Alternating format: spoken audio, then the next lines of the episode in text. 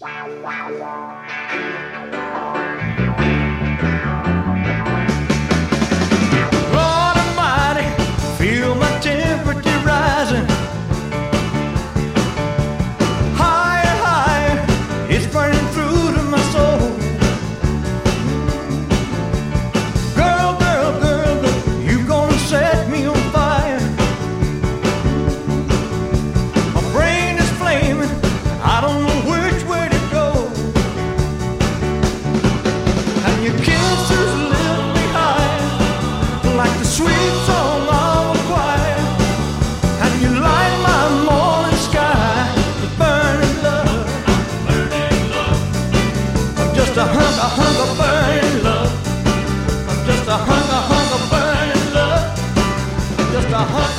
C'est l'heure du documentaire avec ce titre Burning Love pour aborder le culte d'Elvis.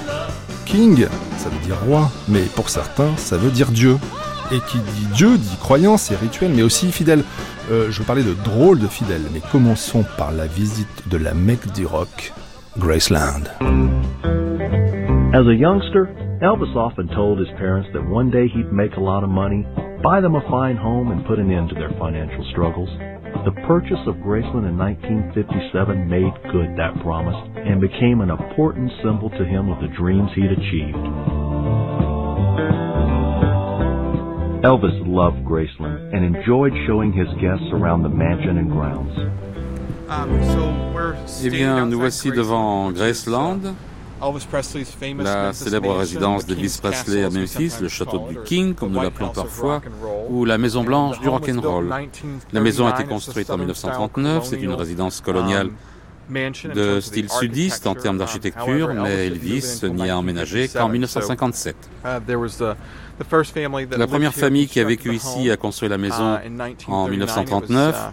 C'était le docteur et Madame Thomas Moore, et c'est leur tante, euh, la tante de Ruth Moore, tante Grace, qui leur a donné le terrain pour bâtir cette maison. Et en remerciement pour leur avoir donné le terrain, ils ont appelé la maison Graceland en son honneur. Et donc cette euh, résidence se trouve sur un terrain qui faisait partie à l'origine d'une ferme de 250 hectares. Quand Elvis s'est installé ici, c'est en grande partie pour se réfugier au calme, loin de l'agitation urbaine de la ville. C'était en banlieue ici, il n'y avait pas de voisins, les voitures ne passaient pas par là, comme c'est le cas aujourd'hui. Mais avec le temps, la ville s'est développée autour de Graceland. Quand il s'est installé en 1957, il a payé 100 000 dollars pour cette maison, qui fait environ 1500 mètres carrés sur un terrain de plus de 5 hectares. Donc c'était plutôt une bonne affaire selon les critères d'aujourd'hui. C'était un prix assez considérable à l'époque, surtout pour Memphis, où il y avait un plus grand choix de maisons à vendre à ce moment-là. C'est lié à l'histoire d'Elvis passant de la pauvreté à la richesse. À l'époque, il vivait dans un HLM. Et venir s'installer dans cette maison fantastique à la périphérie de la ville, c'était vraiment un changement de statut social pour la famille d'Elvis.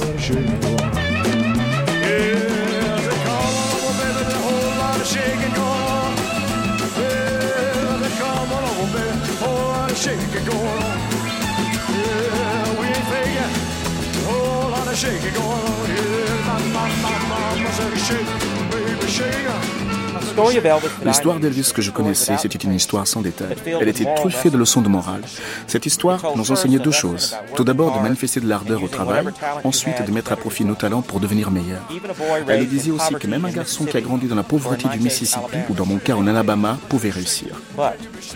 Dans le même temps, c'était aussi un conte qui appelait à la vigilance. Le succès et la gloire peuvent briller de mille feux en surface, mais peuvent aussi s'avérer dangereux. Elvis aurait été plus heureux s'il était resté à Tupelo.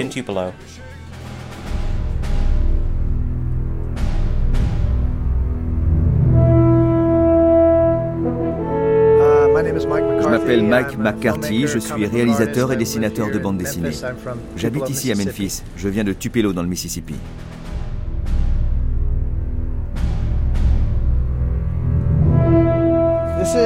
Ici c'est ma maison, au numéro 1969 sur Nelson Avenue. Venez me voir un de ces jours. Cette maison a presque 100 ans.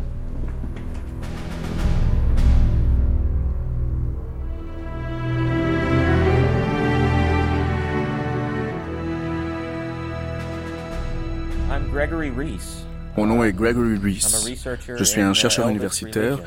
Euh, je me suis spécialisé dans la vie et l'œuvre d'Elvis, ce que j'appelle la religion Elvis et les cultures populaires. Je suis diplômé d'études religieuses, en particulier en philosophie des religions. J'ai rédigé plusieurs ouvrages sur l'ésotérisme et sur les franges de la religion occidentale, aussi bien des livres sur Elvis Presley, mais aussi sur des domaines parascientifiques, la cryptozoologie, les chasseurs de l'abominable homme des neiges, sur la recherche de l'empire perdu de l'Atlantide ou des traces des civilisations au centre de la Terre. J'ai écrit aussi sur les divers cultes autour des soucoupes volantes, sur la scientologie. Je viens de publier un titre intitulé Les créatures de la nuit, à la recherche de fantômes, de vampires, des loups-garous et des démons. Euh, dans ce dernier livre, pour lequel j'ai suivi une formation d'exorciste, j'ai fait de l'escalade avec des loups-garous, j'interviewe des vampires et euh, j'observe des cérémonies et des cultes sataniques. Elvis was a gracious host who proudly welcomed visiting friends to his home. Now that Graceland is open for public tours, the rooms shown are those Elvis shared with his guests. The upper floor, which contains his private master suite, Nous montons l'escalier de devant qui mène à la porte principale de Graceland. Remarquez les colonnes en style colonial du sud et aussi uh, les ornements en fer forgé au-dessus des fenêtres et des portes. C'est une transformation qu'Elvis a ajoutée à la maison à cause de la menace et des craintes uh, d'enlèvement de sa fille Lisa Marie. Sa sécurité est devenue un sujet très important pour la famille Presley. Voilà pourquoi vous voyez ça au-dessus de la fenêtre. Uh, Je vais passer devant pour ouvrir la porte. Vous entrez dans Graceland.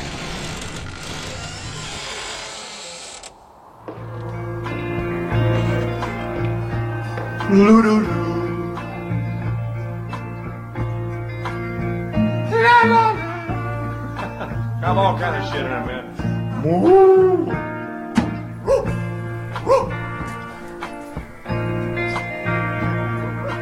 This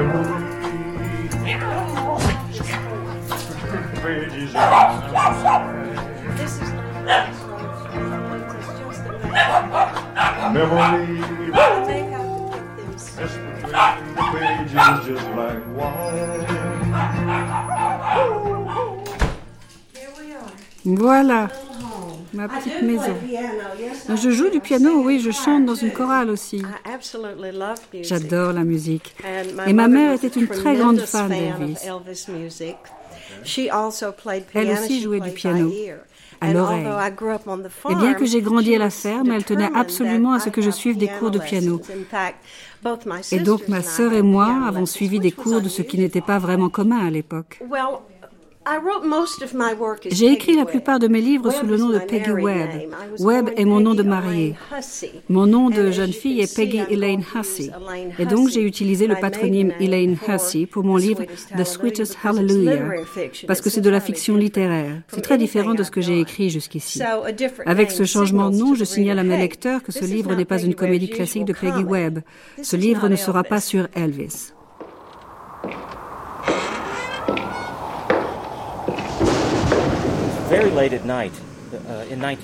Il était très tard le soir, un soir de l'année 1991, et j'étais dans la salle d'attente des urgences à l'hôpital de Memphis, Tennessee. La femme, assise à côté de moi, s'est mise à parler, comme le font les gens parfois. Elle s'est mise à raconter pourquoi elle était là et qui elle était. Elle m'a longuement parlé de sa mère, qui était très malade, et qui allait peut-être s'éteindre cette nuit-là, à l'hôpital. Elle était très inquiète, elle n'avait personne, pas de famille qui habitait à proximité. Elle s'occupait de sa mère toute seule. Vous voyez la photo? Ça voilà. Les draps, la couverture de, de son lit d'Hollywood. Et là, il y a la robe de chambre. Tout en l'écoutant parler, j'ai remarqué qu'elle portait des bijoux d'Elvis, des bagues, des colliers, des boucles d'oreilles avec l'effigie d'Elvis Presley. Vous voyez, j'ai des objets souvenirs d'Elvis un peu partout ici. Une horloge avec Elvis quand il était tout jeune. C'est l'un des objets préférés que j'ai dans mon bureau. Et j'ai trouvé ça aussi. C'est assez rare d'avoir ce genre d'écriteau. Je l'adore. Je ne sais plus où je l'ai trouvé. Oh, ah oui, j'étais au restaurant et une petite fille qui avait été à Graceland en avait plusieurs. Et je lui ai demandé, pourrais-tu m'en donner un? J'ai découvert le Elvis qui était en moi. Et sur son lieu de naissance à Tupelo, on vendait ces petits chiens. Et c'était à l'époque où je commençais à écrire un livre sur Elvis. Et je me suis dit, c'est super. Il y a la signature d'Elvis sur le foulard. Vous voyez comment Elvis Presley écrivait le gros P de son nom? c'est la façon dont je signe mon nom aussi quand j'écris le P de Peggy. Et vous voyez comment il écrit le E de façon très ouverte? Je fais la même chose. Oh, say, can you see? Everybody listen to me. Put a smile on your face. There's no reason to be gloomy. This world's a wonderful place. Uh,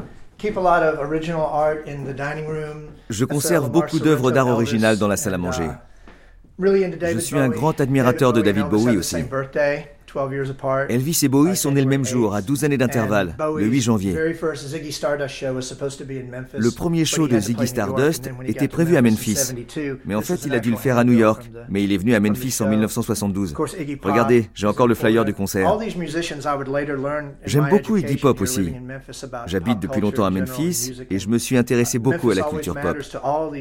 J'ai très vite compris que cette ville, Memphis, avait une place spéciale dans le cœur de tous ces musiciens, d'où qu'ils viennent de Détroit, de Londres ou d'ailleurs.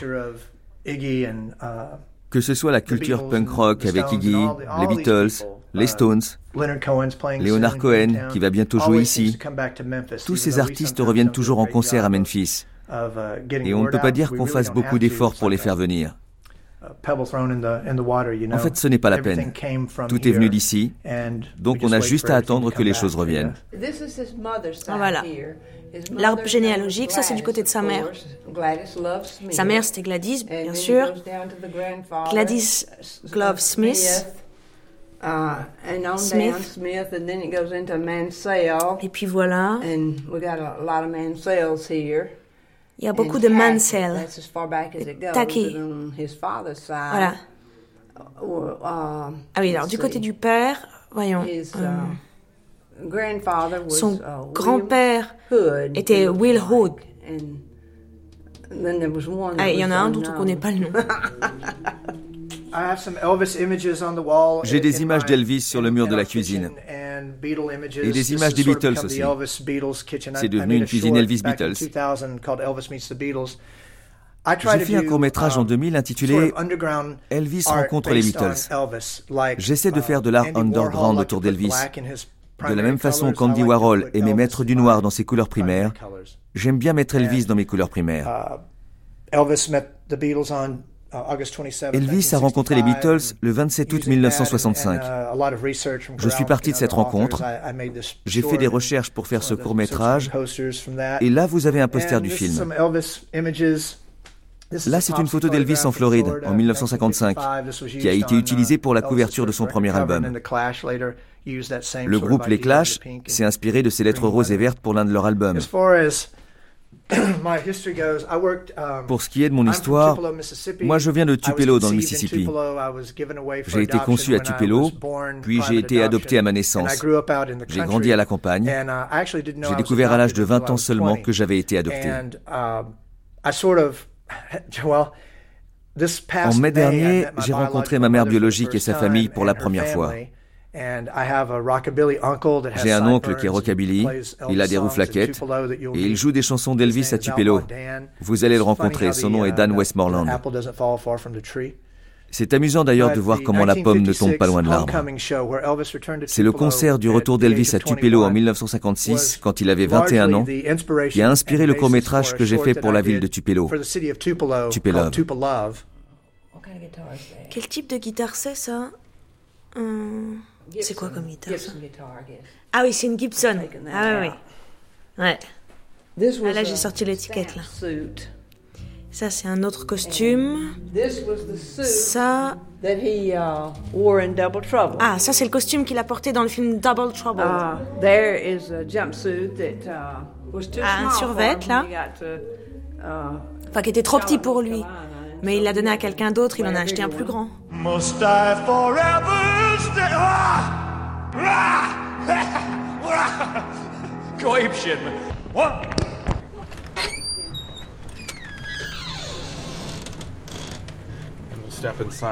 Nous entrons dans Graceland. Vous pouvez voir que ça ressemble beaucoup à l'entrée de la maison de n'importe qui quand on rentre. C'est juste un peu plus vaste, mais c'est pas, pas énorme. Quand on monte là, on voit que le style de la résidence est typique des années 60. On découvre des tapis blancs, des tentures blanches sur les meubles. C'est tout à fait le style d'intérieur qu'on trouvait dans les années 60. À quoi s'ajoute un canapé sur mesure de 4 mètres 50 et puis il y a deux parois en vitrail au bout de la pièce qui représentent des pans c'est parce que le pan est un symbole de la vie éternelle. Et Elvis les a fait spécialement fabriquer pour cette pièce. Et de l'autre côté de la paroi au pan, on trouve ce qui était à l'origine une véranda. Il y avait un porche uh, vitré et couvert à cet endroit. Mais Elvis l'a fait fermer et c'est devenu un salon de musique. Uh, on y trouve un piano, et aussi un poste de télévision, un canapé. C'est juste un ravissant espace de détente en fait. Juste derrière ces parois aux pentes, on trouve une pièce qu'Elvis Presley a fait décorer, où il jouait du piano avec sa famille et ses amis, où on passait des moments très agréables quand ils étaient là. Elvis chatouillait le piano et jouait des morceaux de gospel de son cru. Keep going? All right. Won't you swing down, sweet cherry, stop let me ride? Swing down, cherry, stop let me ride. Rock me, Lord, rock me, Lord, come and easy will. I got home on the other side. Swing down, sweet cherry, stop let me ride. Swing down, cherry, stop let me ride. Rock me, Lord, rock me, Lord, come and easy will.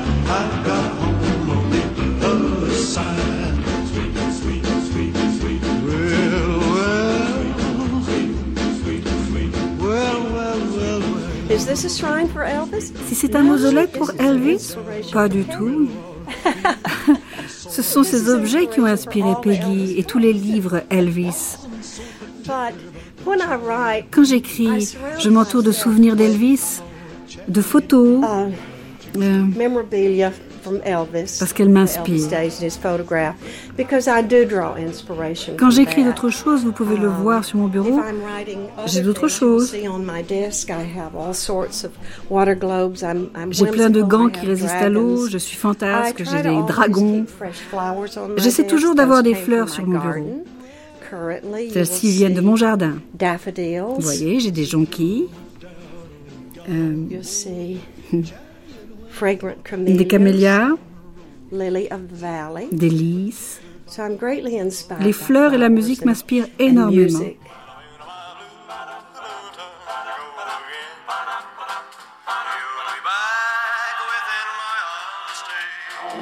Le concert d'Elvis de 1956 à Tupelo, quand il est revenu jouer à l'âge de 21 ans, a une signification particulière pour moi par rapport à mes origines. Parce que je n'avais pas rencontré ma mère biologique en 49 ans, mais j'ai rencontré mon plus jeune frère et il m'a donné des informations sur ma mère et Elvis. Je n'ai jamais su qui était mon père. Je ne le sais toujours pas aujourd'hui. Et quand j'ai tourné mon film Teenage Tupelo, j'ai affirmé qu'Elvis était mon père. Bien sûr, c'était une comédie semi-autobiographique dramatique. C'est un peu tout ça, Teenage Tupelo. Et cette photo d'Elvis au concert de Tupelo est importante. Elle est cruciale pour aider à définir mon identité parce que vous voyez les gens au premier rang de ce concert d'Elvis. Eh bien, on m'a toujours dit que le visage de cette femme, que l'on voit là, près du premier rang, était celui de ma mère biologique. Et en fait, elle ressemble à ma fille Anna. Et je me suis toujours accroché à cela, j'y ai toujours cru. Mais ce qui est encore plus fou, c'est qu'avant même de découvrir cela, Je savais que mes parents adoptifs avaient assisté à ce même concert de 1956. Et eux, ils étaient assis juste là, au dernier rang sur la photo. Donc les gens qui m'ont adopté sept ans plus tard à ma naissance sont sur la même photo avec Elvis. Donc, dans mon film Teenage Tupelo, j'ai fait d'Elvis mon père.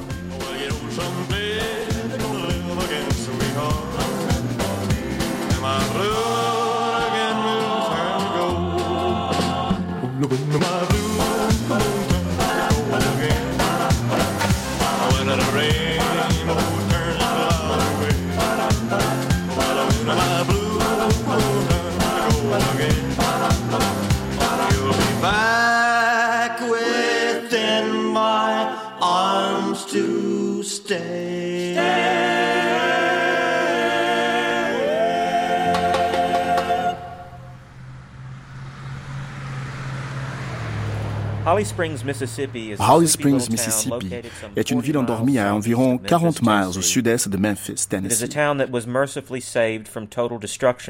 C'est une ville qui, par bonheur, a été épargnée par la guerre civile et qui donc regorge de merveilleuses maisons et d'églises d'avant-guerre. Chaque année, ces demeures néoclassiques ouvrent leurs portes aux touristes durant le Festival des Maisons. Leur cloître pittoresque offre à Holly Springs un air de noblesse. En effet, Holly Springs ressemble tellement au stéréotype de la petite ville du Sud qu'elle a été choisie pour le tournage de plusieurs productions hollywoodiennes.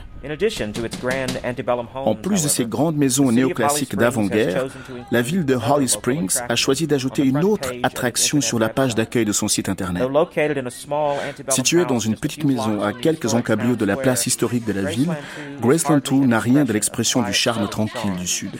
Ça ne veut pas dire pour autant que Graceland 2 n'est pas à sa place, puisque les villes du Sud ont toujours eu leur part d'excentricité. Non, Graceland 2 est l'incarnation même de l'excentricité. Did y'all knock loud? See, we had to knock loud. Right in the middle by the time the house out there, What's her name? Paul. Just put down Paul. Paul. Yeah. Paul McLeod, Paul McLeod, qui est le propriétaire de Graceland 2, se décrit comme le plus grand fan d'Elvis qui n'ait jamais existé. Uh, Il a transformé sa maison en un espace d'exposition entièrement dédié à Elvis. Mais moi, je dirais même que sa maison est en soi une exposition sur ce que peut être une exposition consacrée à Elvis.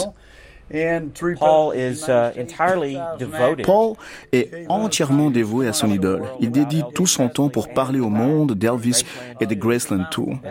D'après ce que je sais, il est chez lui 24 heures sur 24 pour accueillir des visiteurs. Allez, il faut écrire, faut marquer votre nom et votre adresse, là, dans ce cahier-là. Allez, écrivez. Dites d'où vous venez, Paris, France. Comment vous avez entendu parler de cet endroit? Sur le site internet. Mon Dieu, il y a eu au moins 500 000 visiteurs jusqu'à présent.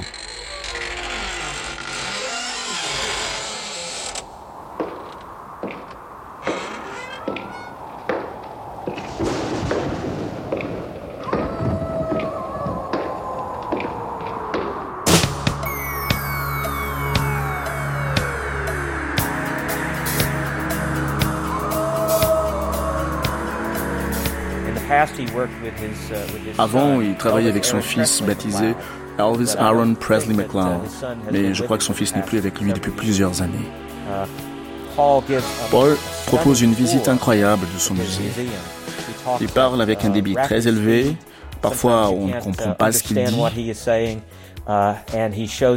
Il vous montre des centaines et des centaines d'anecdotes qui, selon lui, sont très intéressantes. Tidbits about Elvis Presley. Did you go to Graceland? Yeah. yeah. Did you take a tour up there? Yeah. Did you take the VIP tour? Uh, no. All right, we continue to look to your right. You're going to see the blue house. Elvis cousin been stayed in this blue house for a period of time. We're at um, On arrive devant la chambre des parents d'Elvis. Parce que quand Elvis s'est installé à Graceland en 1957, sa famille l'a accompagné. Sa mère, son père, sa grand-mère ont tous emménagé à Graceland avec lui. Bien sûr, il y a aussi la possibilité d'accueillir euh, tout un personnel, des jardiniers, des cuisiniers, des domestiques et ainsi de suite. Certaines de ces personnes habitaient sur place.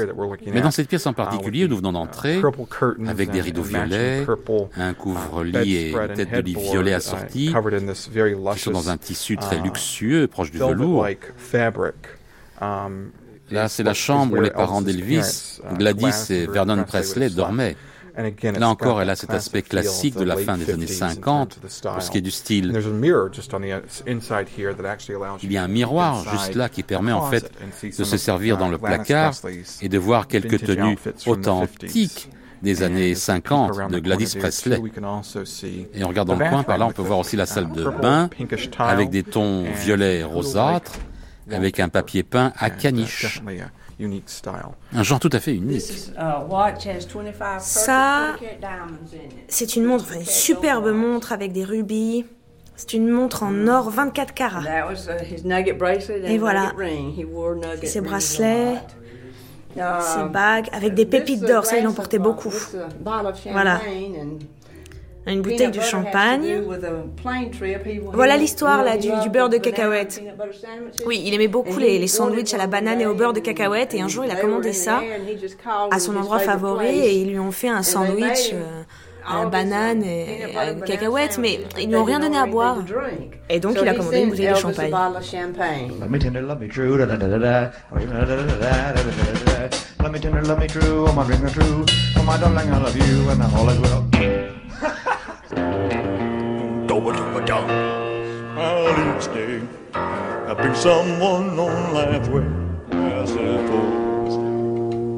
Okay, here we go. Careful coming up the stairs. Attention aux marches. Welcome to the fanatics place. Oh my goodness. This is uh, 49 years of my stuff. Ça fait 49 ans que j'accumule tout ça. Um, La plupart sont des choses que j'ai utilisées dans mes films. Et ce sont des objets que j'achète dans des ventes. Quand on va dans un vide-grenier à Memphis, on ne sait jamais ce qu'on va trouver. Tu peux tomber sur des disques en acétate. Il n'y a rien dans mon cerveau. Mon cerveau, vous l'avez devant vous. Uh, Ma maison de production uh, s'appelle Gorilla Monster Films. Et en janvier 2014, lors de la semaine Elvis, Gorilla Monster Films sera 20 ans. Et ce sera la plus vieille maison de production de Memphis. Um, Je fais des bandes dessinées.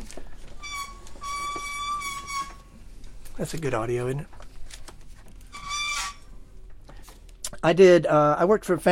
j'ai travaillé pour les éditions Fantagraphics et Apple Comics, et j'ai fait Blood et Dracula.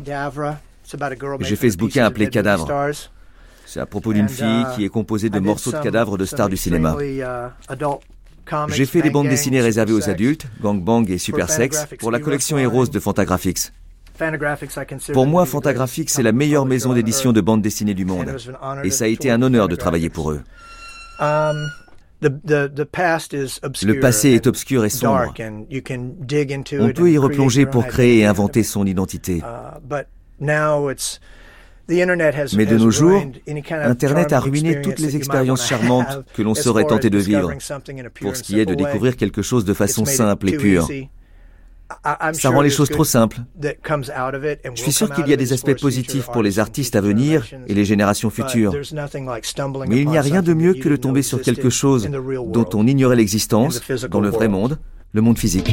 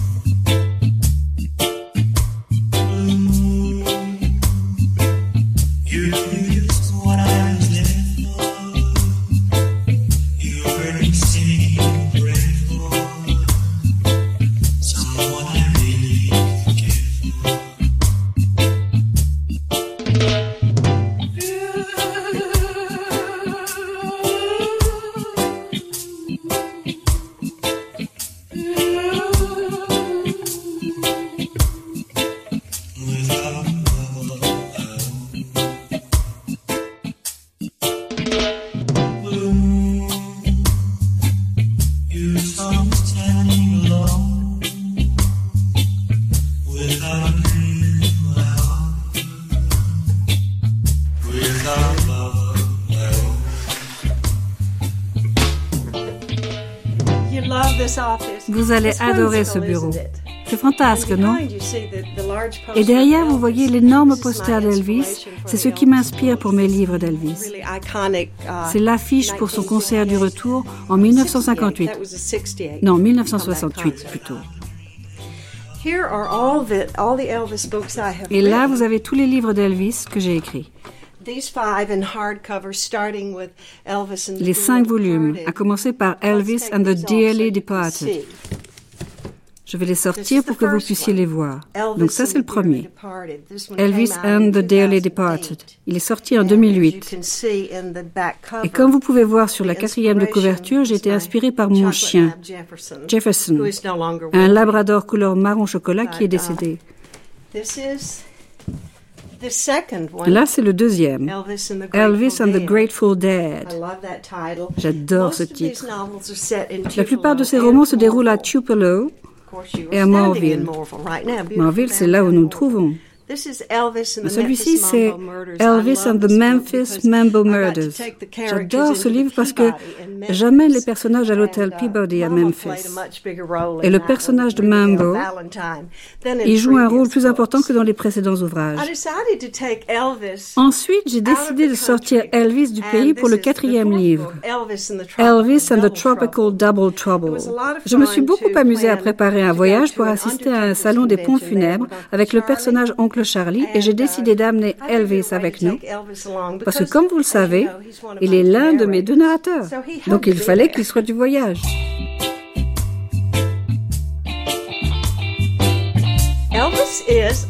Elvis est un chien, c'est un basset. Elvis est un basset.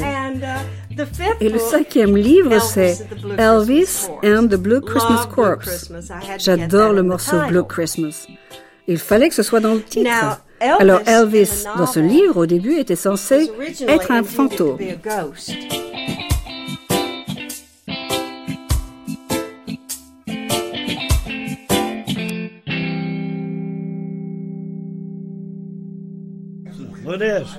Et toi là? Oh, hey, oh. Tu m'appelles le king du rock'n'roll, le roi de la danse. Il n'y a qu'un seul roi au monde, c'est notre Seigneur Jésus-Christ. Hein? T'as regardé tout ce truc-là, là, T'as lu? T'as vu? combien de fois par jour dans le monde son nom est prononcé? À chaque seconde depuis 1992 Il y a de quoi remplir 32 000 livres en France. 32 000 hein? Tu entends ce que je te dis, là? Tu découpes le nom d'Elvis Presley et tu le colles 20 millions de fois. Hein? Elvis Presley, Elvis Presley, Elvis Presley. Allez, 20 millions de fois. Encore 31 000 bouquins.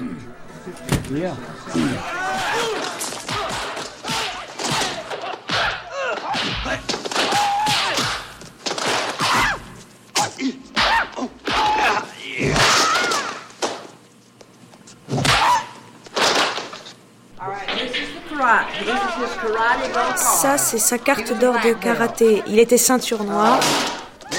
Et ça, c'est sa veste. Regardez, faut que je regarde ça parce que je me souviens plus où il a eu sa carte. Oui, ce sont les ceintures de karaté là, oui. Karaté. Ça dit pas là où il l'a reçu. Et lui, il était ceinture noire septième dan. Et ça, en fait, c'est sa veste. C'est ça qu'il portait.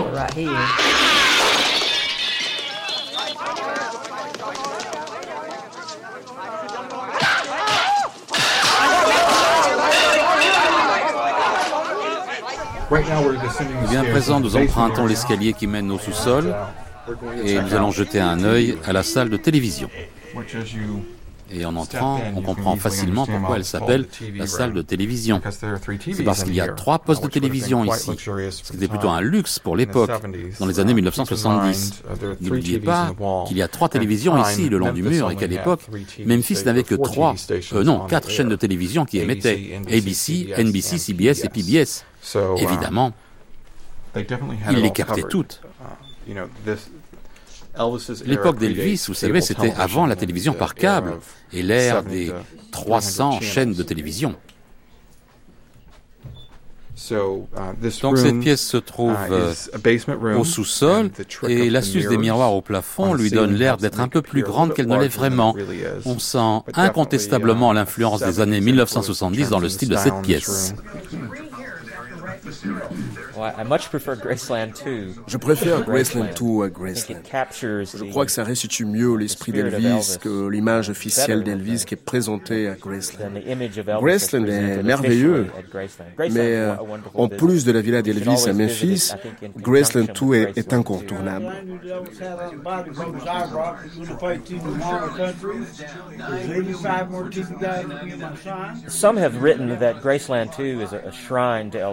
Les gens ont écrit que Graceland 2 était un mausolée pour Elvis Presley et que ça représente un élément religieux du culte d'Elvis. Moi, quand je visite Graceland 2, ce qui me frappe, c'est que l'on pénètre dans une œuvre d'art grandeur nature. Paul McLeod est par excellence l'artiste marginal animé par un désir de parler au monde, de lui dire qu'Elvis Presley est vraiment un homme de valeur. Et Paul y a dévoué sa vie. Et il le fait d'une façon qui est ouverte, chaleureuse. Uh, il t'invite chez lui et te montre au final des uh, choses qui parlent plus de Paul McLeod que d'Elvis Presley.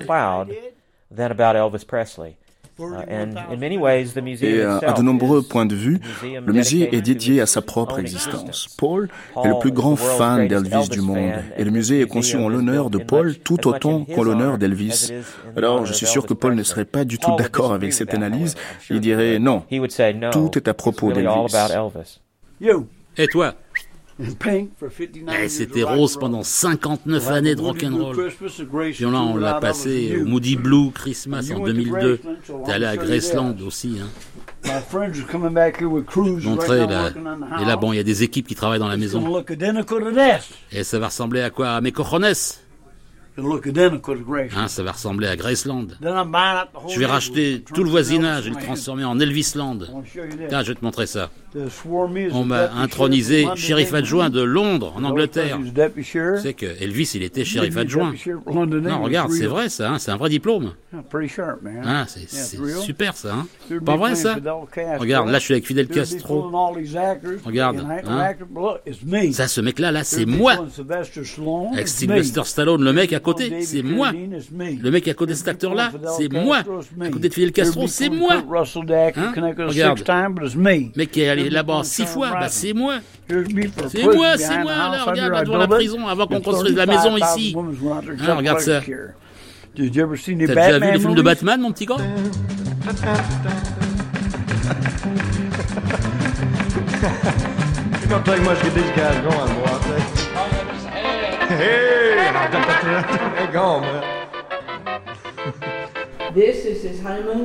Ça, c'est sa Cadillac.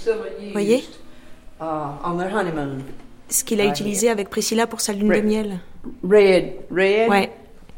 Ouais, c'est une Cadillac rouge. Avec un pavillon noir. Le pavillon noir a été restauré, mais il n'y a rien d'autre de la voiture. Enfin, qui soit resté d'époque. Voilà, deux autres vestes ici. Une veste d'été et une veste d'hiver.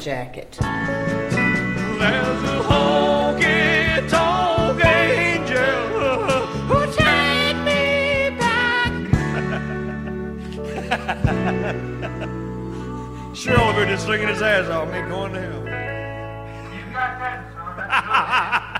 Thank you. We can go on to the next piece. And I thought, what can I Et je me suis demandé comment faire pour que ce roman soit unique. Et je me suis dit, puisque je vis à Tupelo, au cœur du pays d'Elvis, et qu'Elvis est l'icône suprême mondiale, je me suis dit,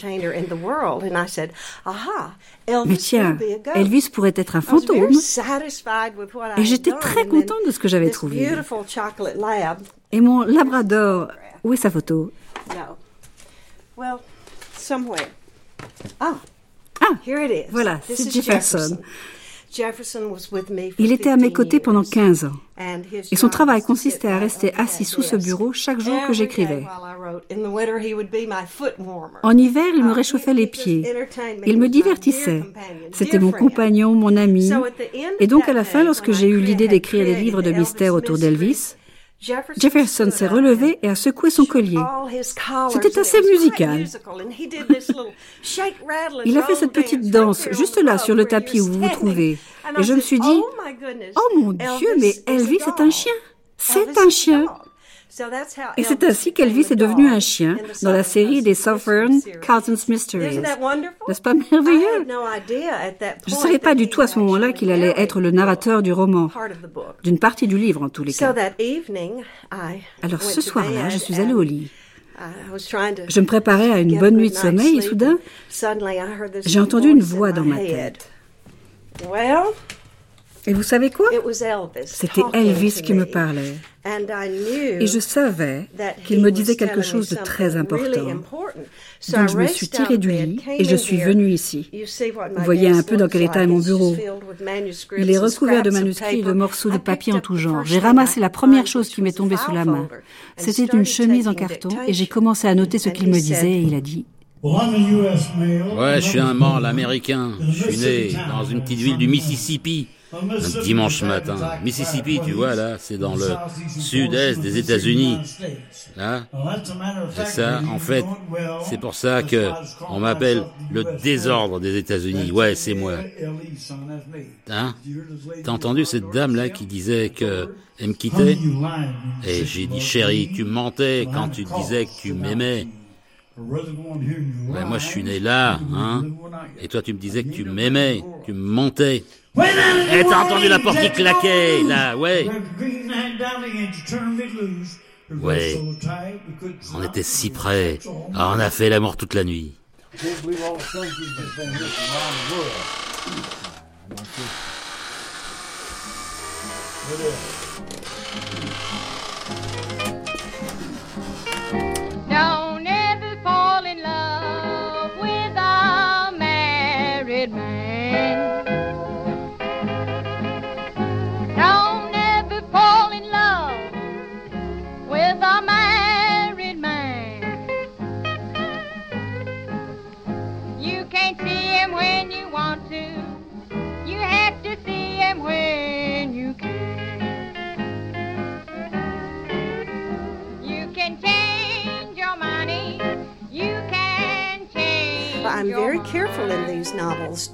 Je veille toujours à témoigner de mon amour pour Elvis dans mes romans.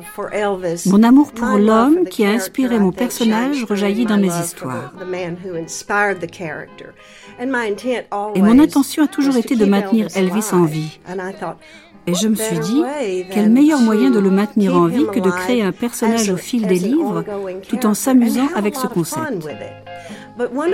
L'une des choses que j'ai faites uh, et que je continue de faire quand j'écris ces romans est de puiser dans les petits souvenirs, les choses qui ne sont connues de personne d'autre que de moi. Um, Gladys Presley, par exemple, était la gouvernante de mon beau-frère Arthur Roy Reed et de sa mère. Et sa mère s'appelait Madame Grace. Donc tous les jours, Gladys amenait Elvis qui était un bébé, comme mon beau-frère était aussi un bébé. Elle amenait Elvis au travail et disait Miss Grace, puis-je mettre Elvis dans le berceau avec Arthur Roy? Et Miss Grace disait Mais bien sûr.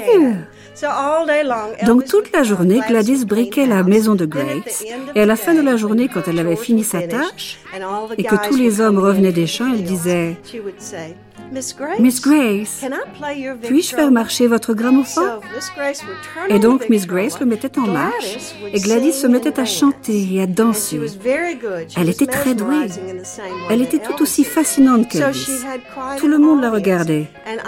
Donc je me plais à penser qu'Elvis, quand il était bébé, absorbait toute cette musique et l'amour de sa mère pour la danse et la chanson. somehow.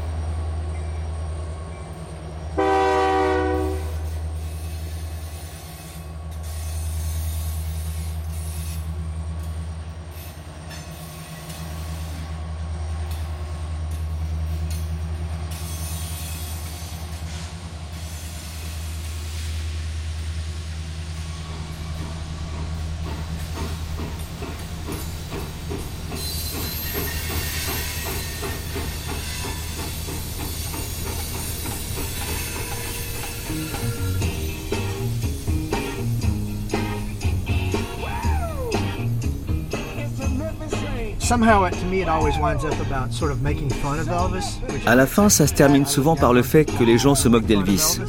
Et j'ai horreur de ça. Moi, je n'apprécie pas ceux qui se moquent d'Elvis. Et en même temps, je redoute toujours que l'on se moque de moi, ou que l'on me prenne pour un cinglé pour la façon dont j'assimile ma vie à celle d'Elvis. Tiens, je vais me garer là.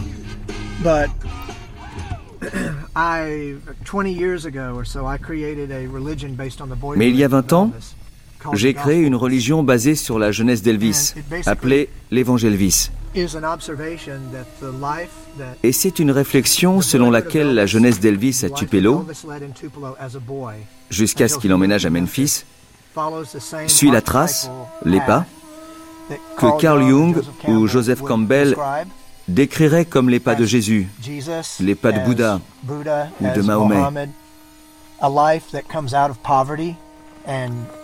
Une vie issue de la pauvreté et de lutte pour prendre le dessus sur la faim, la pauvreté et la mort. La mort de son jumeau, Jesse Garon. Toutes ces choses sont des métaphores ou des symboles d'événements plus grands que la vie, qui parlent à l'âme et à l'esprit. Et pour moi, cela explique pourquoi Elvis est un si bon chanteur, parce qu'il chante pour son frère. Quand Elvis était avec son jumeau dans le ventre de sa mère Gladys, eh bien la relation qu'avaient les deux frères dans la matrice était quelque chose dont la compréhension est encore hors de notre portée. Mais je la comprends quand j'entends Elvis chanter. Elvis vit pleinement sa vie pour la première fois à Memphis quand il a 14 ans. Et moi, quand j'avais 14 ans, j'ai assisté à la mort d'Elvis. Il y a donc une symétrie de la poésie, et j'y fais appel quand je crée ce travail que j'ai appelé l'Évangélvis.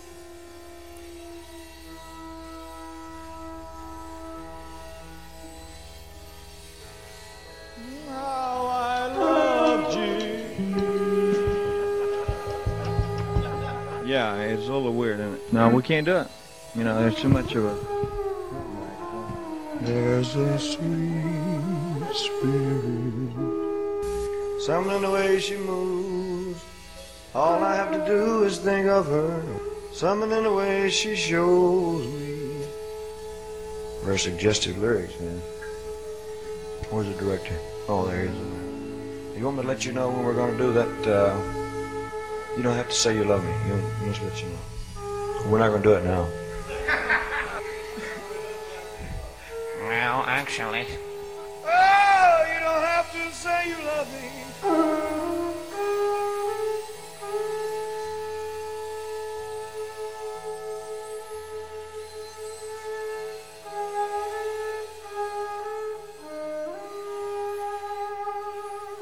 Ne pas respecter ces choses, c'est ne pas comprendre l'aspect mythologique d'Elvis et ce que ça signifie dans le travail qui consiste à maintenir Elvis en vie, au-delà de la vraie personne, qui est toujours là pour qu'on la regarde. Je crois que l'on ne s'est pas suffisamment intéressé à cet aspect mythologique et ce qui va venir. Et cela ne mène pas à des pensées futiles et à la vénération d'Elvis et tout et tout.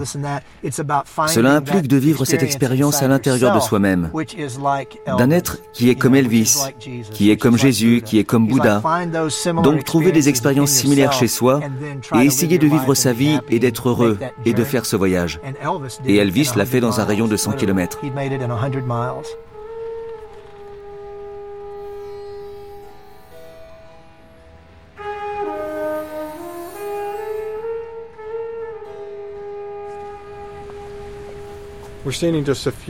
Nous sommes à quelques mètres de la dernière demeure d'Elvis Presley, son jardin de méditation à Graceland. C'est aussi là que sa mère, son père et sa grand-mère sont enterrés. Il y a aussi une cinquième stèle pour son jumeau mort-né, Jesse Garon Presley. Il n'est pas enterré ici, il y a une stèle à sa mémoire. Il y a une fontaine que l'on entend. C'est exactement comme lorsque Elvis était à Graceland. Il y a aussi une flamme éternelle um, qui a été installée par euh, l'association des bons amis um, d'Elvis et son entourage qui ont payé pour ce mémorial. C'était la moindre des choses qu'il pouvait faire. Elvis faisait tellement de um, cadeaux aux gens. Une des choses euh, qui était la plus difficile pour ses amis, c'était de lui offrir un cadeau. Que donner à Elvis, à cet homme exceptionnellement doué qui possédait tout Alors ces deux choses que ses amis et sa famille ont achetées pour lui, c'est après sa mort, eh bien ils ont payé l'installation de cette flamme éternelle. Mais de l'autre côté de la tombe d'Elvis, il y a aussi une statue, la statue de Jésus, que ses amis et sa famille ont offert. Et vous verrez tout ça quand vous irez devant la tombe d'Elvis pour euh, lui rendre hommage. Et donc je vous retrouve de l'autre côté. Thank you.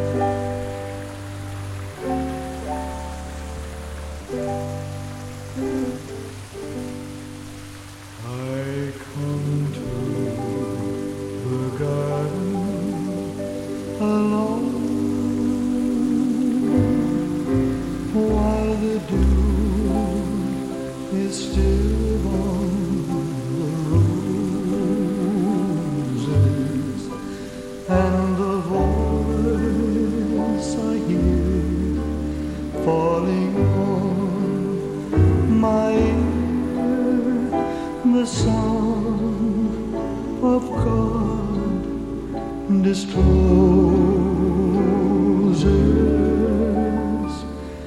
And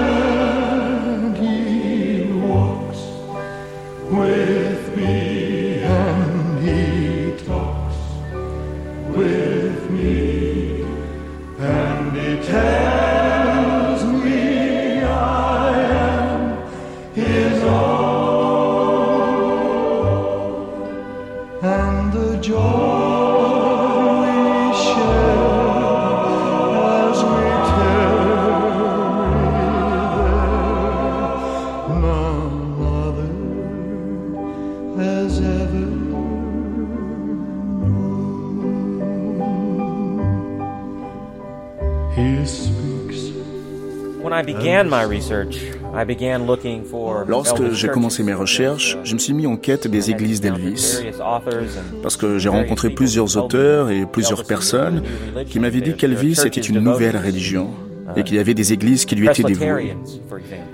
Il y a les Presbytériens, par exemple, ou la 24 Church of Elvis. Et très tôt, après avoir entamé ces recherches, je me suis rendu compte que l'intérêt que présentaient ces églises était décevant. La plupart des églises d'Elvis étaient ni plus ni moins des sites Internet. La 24 Hour Church of Elvis n'est rien d'autre qu'une exposition d'artistes marginaux.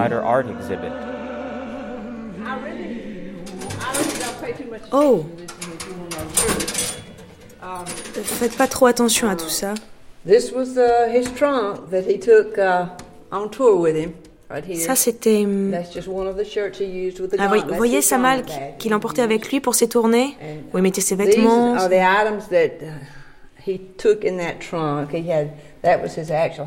Voilà le petit nécessaire qu'il emportait. Euh, ah il avait de l'asthme. Voilà son uh, sèche-cheveux, uh, son peigne, ses boutons de manchette, son smoking.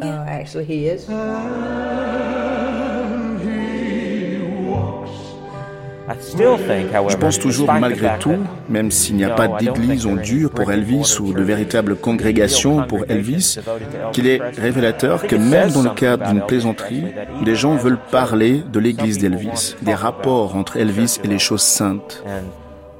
Je, je, dois admettre que lorsque j'ai commencé mon livre et que j'ai eu l'idée d'écrire sur la religion d'Elvis, le culte du King, je croyais que j'allais découvrir le culte, mais au lieu de cela, j'ai trouvé qu'il y avait euh, une idée du culte du King.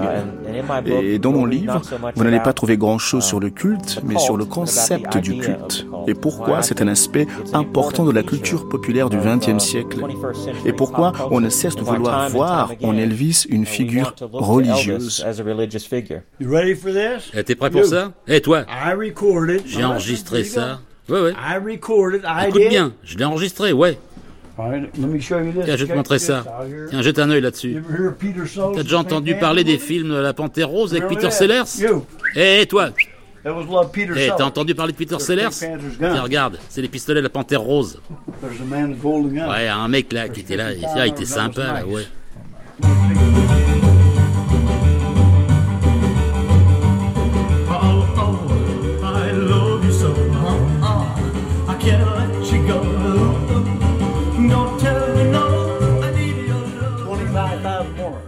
75 radio shows on ours. 25 000 de plus, 75 000 émissions de radio sur Terre. Regarde, tu vois. Tous ces gosses des lycées qui arrivent toute la nuit. Là, il y a un nouveau président des États-Unis qui prie avec l'enfant Jésus. Je sais pas, moi. Hein, t'as déjà vu le film Independence Day? Hein, Toi, toi, je te cause là. Regarde-moi ça, petit français là. Hein. Eh, je reviens dans une minute, là, bouge pas. T'as déjà vu le film qui s'appelle La ligne verte? Avec Tom Hanks? Regarde, regarde où ça s'est passé là. Regarde là, j'ai reconstruit comme Jailhouse Rock.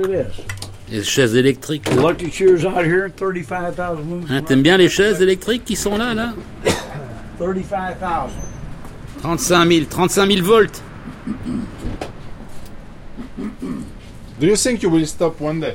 Hein? Do you think you will stop vous pensez que vous allez vous arrêter un jour? Hein? Vous pensez que vous allez arrêter un jour? Non Je vais faire ça jusqu'à ma mort et je reviendrai hanter mon ex-femme. Hein? Je vais te dire un truc. Je peux pas le faire en une seule nuit. Hein.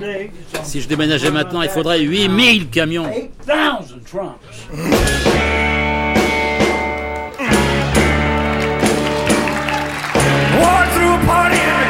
jail. The prison man was in, they began to wail. The band was jumping and the drum began to swing.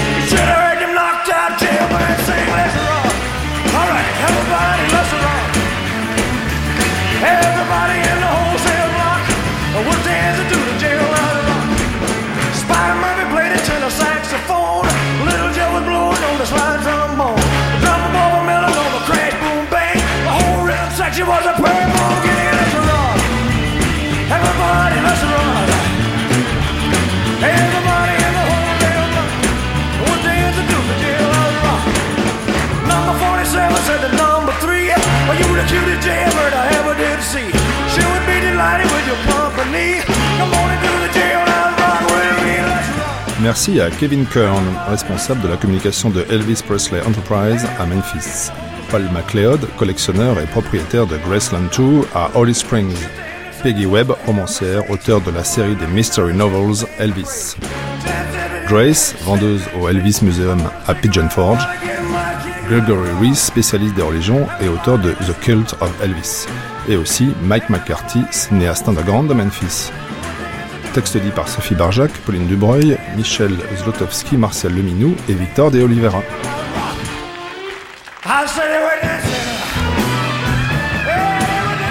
Dans un instant, le troisième temps de notre matinée, le rock au musée, question que je vais poser à Stéphane Malfait.